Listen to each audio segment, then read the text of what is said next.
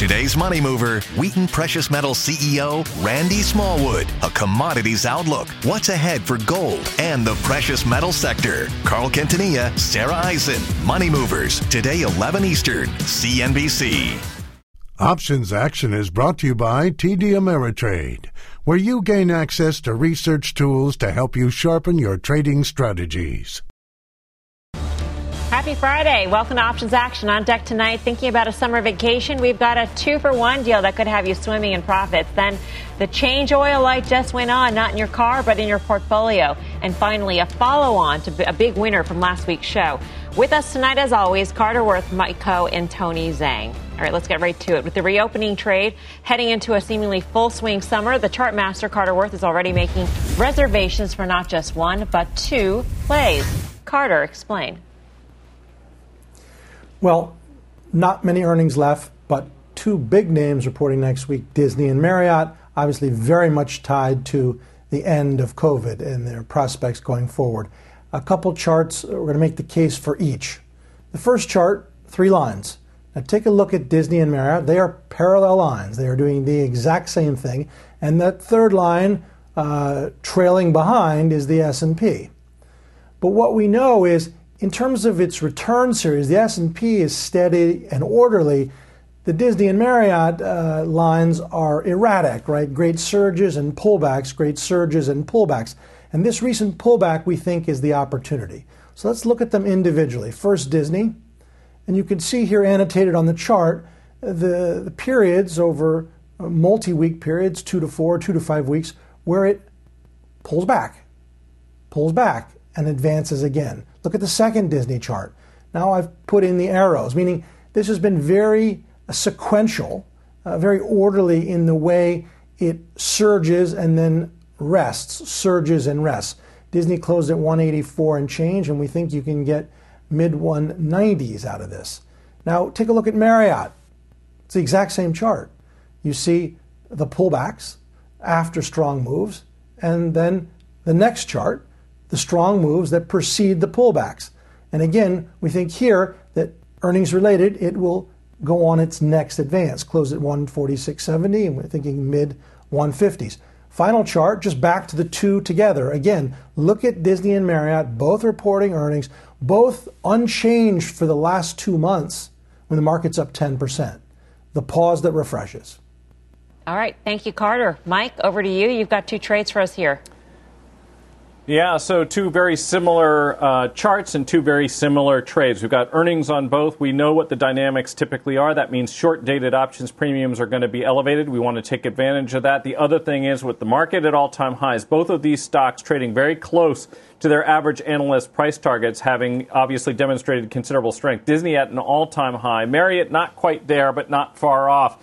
So I think what we want to do is continue to buy longer dated calls on both of these stocks, sell out of the money shorter dated calls against them, creating a diagonal spread. On the Marriott trade, I was looking at the July 150, May 157 and a half call diagonal. I could spend $6.60 or thereabouts for that July 150 call and sell the 157 against it for just under a dollar. And then similarly in Disney, you can do essentially the same thing. Looking at that first out of the money call strike in Disney, the July 185 calls. When I was looking at those earlier today, those were about $8, and then you could sell the 195 calls against it for $1.25. In both of these trades, what we're looking to do is spend less money than the distance between the strikes. And what that means is that we are taking advantage of selling those shorter dated options.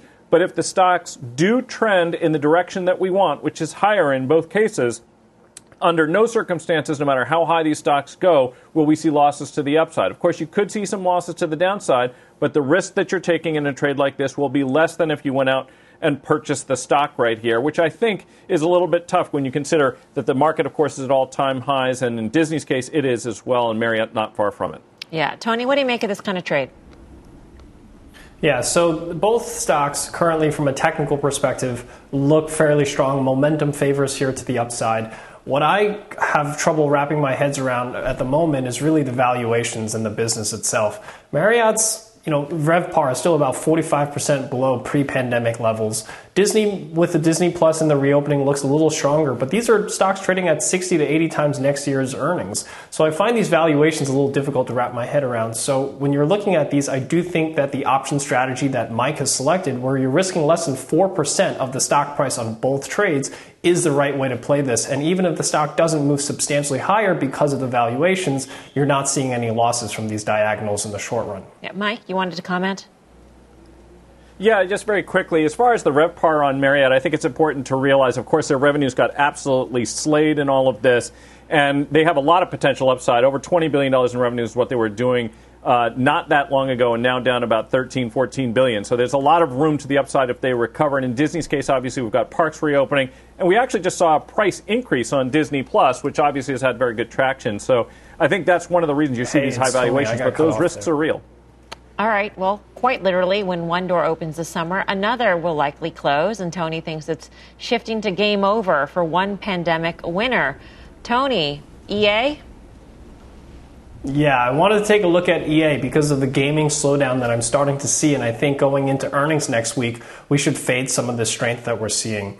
If we look at the chart of EA, it's been range bound here for the last nine months, and it's trading near the upper bound of that range around that $145 resistance level. And I think it's more likely to roll over rather than break out here because if you look at EA relative to its sector, the communication sector, it has underperformed here over the last nine months and continues to make relative lows. So if you look at that, and especially the business itself, there's been evidence that gaming has continued to slow down here substantially in both March and April. We saw a bit of that here in the in the Apple earnings, where gaming was relatively soft in terms of ad revenue, so, uh, app revenue. So for those reasons, I think EA is more likely to, to uh, move here to the downside on earnings next week.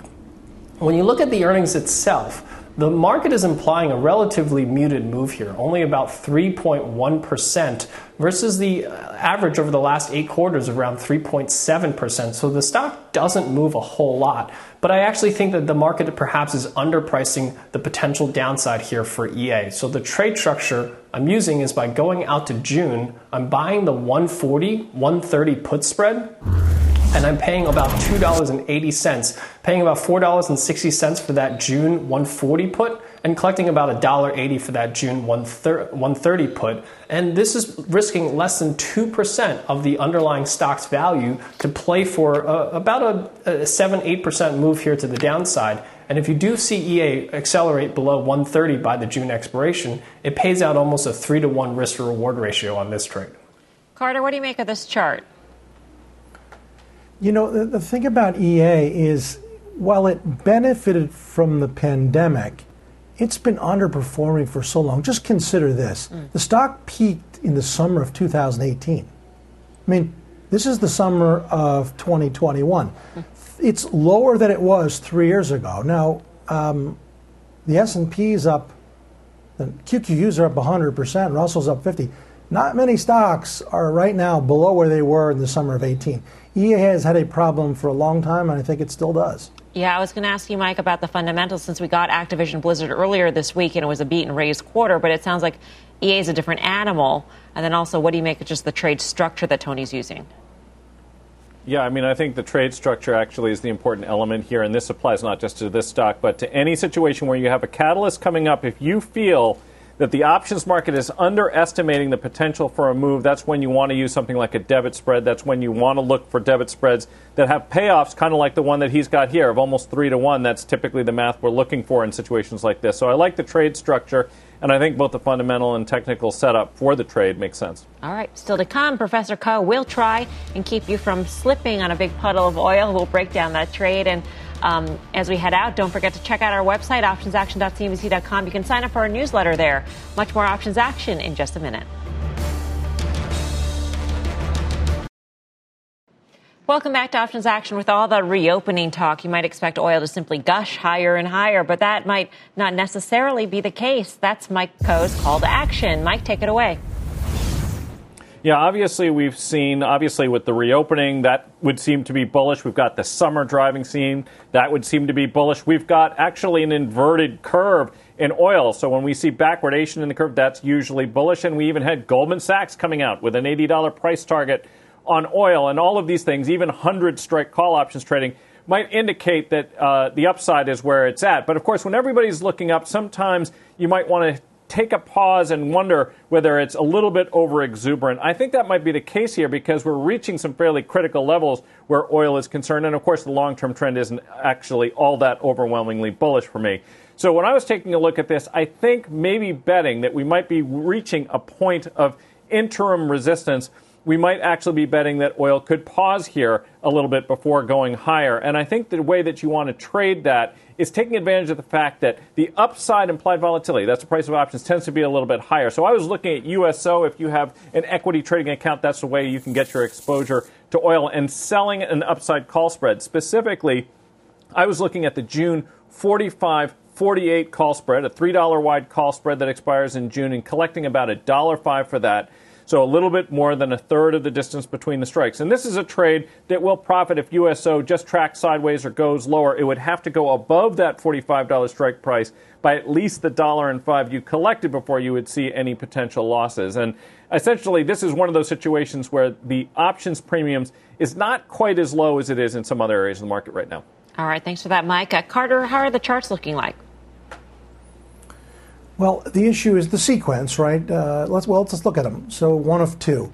We have that strong advance along with everything. Everything's strong coming off the pandemic low, and then you had that uh, aggressive sell-off, right? We hit a high in early March of I guess it's 67.80 or thereabouts, and we draw down $10 a barrel, a 15% decline, and then we've gone back to that level. You can see those uh, little uh, hats I've drawn on the chart. Second and last chart. So we're on trend but in order to continue an uptrend after drawing down 15, 12, 10%, and then getting back to the former high, typically before you exceed it, you contend with it. You'll get stuck backing or filling or backing away. Hence, we think oil is stuck here, uh, fallow for a bit. Tony, what are your thoughts on this? Uh, I think this is a great use of a selling a call credit spread, especially if you look at the technical uh, reason for it. You have this huge rally over the past five months. You start to see signs of exhaustion. You have this double top forming. Those are usually great uh, signs of a potential consolidation. That's exactly what a call credit spread allows you to profit from, even if USO doesn't move uh, much lower, even if it just stays where it is around this $45 level, you're able to profit. You only have losses if USO rallies substantially above this, this current resistance level, which would invalidate the technical analysis to begin with. So I think it's a really good use of the call spread. Mike, I'm just curious. This is the view on oil. Uh, oil equities have had an amazing week, a tremendous year so far. Does this also correlate to your view on oil equities and, and where they're headed? Yeah, I mean, generally speaking, when you have commodity related equities, they tend to trade along with that commodity, right? So, of course, that is going to play into it a little bit of, but that doesn't necessarily mean that the fundamentals are broken. I'm long Halliburton, so and I have been for quite some time now. So I, you know, I, it's not that I despise those stocks. Stocks tend to be investments rather than just trading vehicles. But just looking at the commodity, I kind of feel like it might hit the pause button. Doesn't mean evacuate your energy portfolio, but it does mean you might have an opportunity to sell some upside here. Carter, your two cents on that. Well, that's right, and also consider this just relating to commodities oil relative to corn, relative to steel, relative to aluminum, relative to lumber. You pick. Oil is not performing, uh, yeah. and that's an important thing. All right, up next. After Fastly fell on earnings, this is no time to slow down on cloud trades. We'll explain right after this. Today's Money Mover, Wheaton Precious Metals CEO Randy Smallwood. A commodities outlook, what's ahead for gold and the precious metal sector. Carl Quintanilla, Sarah Eisen, Money Movers, today 11 Eastern, CNBC. Welcome back to Options Action. Time for one of our look back trades. Last week, Tony called for a slowdown in Fastly. If we first take a look at the chart here, Fastly did break out to new all time highs earlier this year but on the earnings last quarter started to break below a major support level around $75 and has really struggled to get back above that level is now acting as resistance. But more importantly, relative to its sector, the trade structure I'm using is I'm going out to May, the 28th weekly options, and I'm selling the 65 by 70 call vertical here, collecting about $2.10. That's going to collect actually more than 40% of the width, and that means I'm reducing my risk here on this call spread down to just about 59% of the width, and that's the type of risk to reward that I like to see selling a call spread going into an earnings event. Since then, Fastly hit the skids, but Tony in a twist said on this morning's call this might not have been the best way to play this. Why not, Tony? Yeah, so this is a trade that far exceeded my expectations, and we sold the call spread because options were fairly expensive. We didn't want to purchase the put, put options because we felt that it required such a big move to the downside in order to be profitable. But with hindsight, certainly Fastly moved substantially lower than we had expected. So buying a put would have been more profitable, but we only know that here in hindsight. In the current trade right now, you can buy back this credit spread for about five cents. I encourage investors to do that. It releases the margin requirement that allows you to apply the, the, the, tr- the profits to the next trade. Hindsight is 2020, Tony. Only you would beat yourself up over a winning trade. Uh, Carter, what do you make of this chart here? I mean, it's a it's a free fall, and then he, uh, the drop in gap, the news-related uh, drop in gap, is the sort of icing on the cake. At this point, uh, I would harvest gains certainly if one has shorted into the news. It's uh, bombed, bombed out. It always has snapback potential. Yeah, Mike, what do you think? Yeah, I mean, I think he's being a little bit hard on himself Monday morning yeah. quarterbacking it like that. Of course, look, this thing moved almost 30% to the downside. It's your trade structures should be optimized not for what did happen, but for all the things that might happen. And his trade structure made a lot of sense for all the things that could happen. If the stock had gone sideways, if it had gone up slightly or gone down, significantly less than it actually did, his trade actually would have been better. So, in this one instance, down 30% overnight, which actually is the worst earnings result that they've re- reported actually as a publicly traded company, I can understand why he didn't anticipate that. I can understand why he didn't trade for that. The trade he put on actually would have made sense in a lot more circumstances than simply going out and buying puts would have. Yep. All right, so Tony's got the hot hand, so we got a bonus play from Tony tonight. You think Fastly is just the beginning of a theme, Tony, and that brings you to Palantir. That, that's right. The theme of this particular earnings season is really these high beta tech names, especially in the cloud computing space that are trading at very rich valuations, but the earnings growth or the revenue growth is not there. And Palantir certainly falls into that category, recently breaking below the $21 level, today breaking down, breaking down below the $20 support level here, and revenue growth here only in the low teen digits, uh, low teens. So for those reasons, I think that there's potential downside here for Palantir next week. The trade structure I'm using is going out to June, and I'm buying the 20 by 17 put vertical here, spending about $1.15 for this $3 wide debit spread, risking just about 6% of the underlying stock's value to bet that Palantir may see some further downside similar to Fastly. All right. Uh, Mike, what do you think of this trade? Yeah, I mean, I think this is a fine way to play it. I wouldn't have minded if he uses a credit spread as he did on the last trade, uh, but I can understand why he's going to try to swing for a little bit more this time around. Yeah, and Carter, what do you make of the charts? I would imagine that a lot of stocks fall into the category of a Palantir and a Fastly these days. That's right, and the market started separating the wheat from the chaff, and that's what's going on. Interestingly, it's it's identical trade to the last one, meaning a long and protracted downtrend getting worse and worse, which is almost always culminated by an epic event, either one more drop or a ricochet. Play for the drop. Yeah, Tony, how much did that Fastly trade and your sort of Monday morning quarterbacking play a role in how you laid out this trade? Uh, it didn't, even though it, you, it, would look that way. But I really like Palantir because I wanted. I, I, do think that there is some significant downside, and the options implied volatilities here for Palantir actually were not very expensive. It's only costing me about six percent of the stock's value to place this downside bet. Looking at Fastly last week, it would have cost me over twelve percent of the stock's value to make that bet. So for those reasons, that's why I chose to sell the credit spread on Fastly. Okay. Up next, we got your tweets and the final call.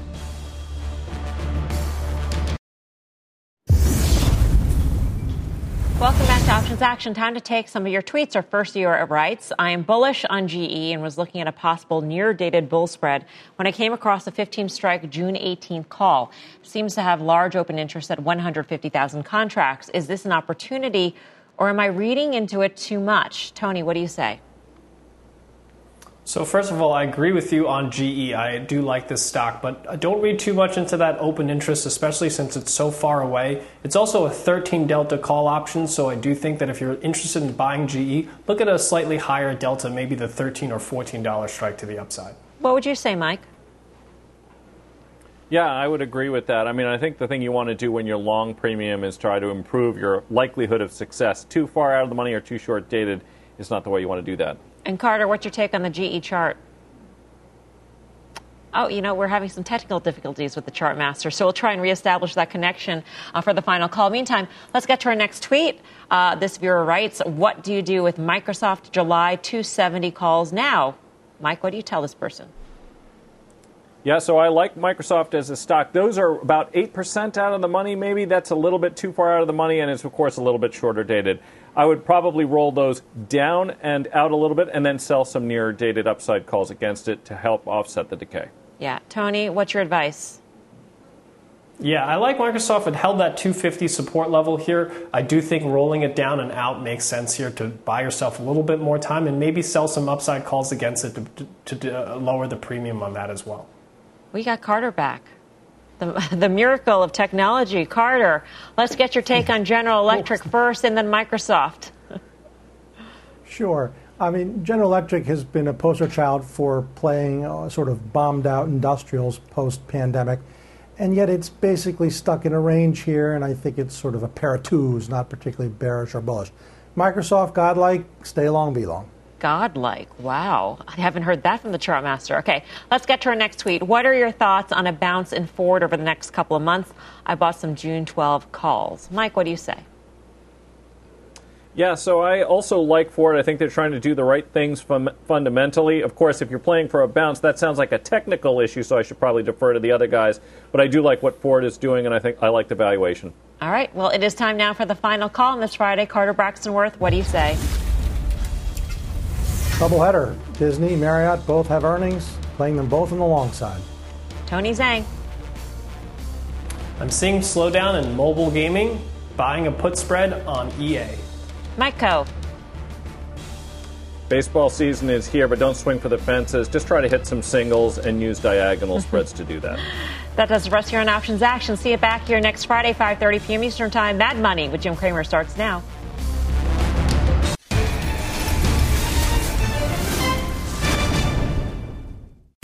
Today's Money Mover, Wheaton Precious Metals CEO Randy Smallwood. A commodities outlook. What's ahead for gold and the precious metal sector? Carl Quintanilla, Sarah Eisen. Money Movers. Today, 11 Eastern. CNBC.